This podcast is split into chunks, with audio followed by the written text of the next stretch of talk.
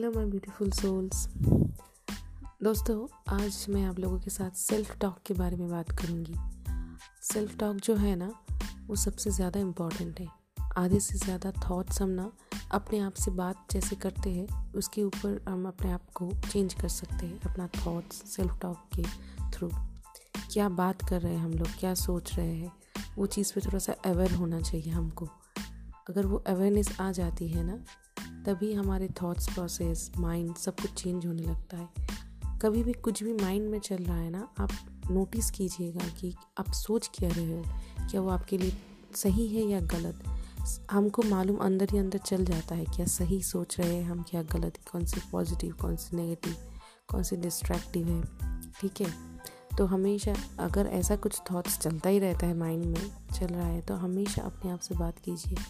ये मैं नहीं सोच रही हूँ, ये मेरा माइंड सोच रहा है। हम, मैं और मेरा माइंड दोनों अलग चीज़ है। सेल्फ टॉक कीजिए अपने आप से एक्सेप्ट कीजिए। कुछ भी फीलिंग्स चल रहा है ना, कुछ भी नेगेटिव पॉजिटिव सबसे ज़्यादा हम बहुत जल्दी उस चीज़ को हील कर सकते हैं, उसको चेंज कर सकते हैं, एक ही चीज़ से वो एक्सेप्ट करके। ठीक है, मुझे अभी बुरा लग रहा है, मैं एक्सेप्ट कर रही हूँ। मुझे अभी थोड़ा सा अनईजीनेस हो रहा है एक्सेप्ट करती हूँ और रिलीज़ करती हूँ। एक्सेप्टेंस बहुत ज़रूरी है।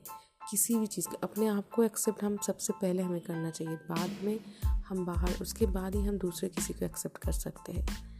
सबसे पहला जो काम करना है ना, हमें अपने आप के ऊपर करना चाहिए। अपने आप को चेंज करना चाहिए कि तभी जाके दूसरा, बाहर का जो चीज़ है ना, वो चेंज होता है।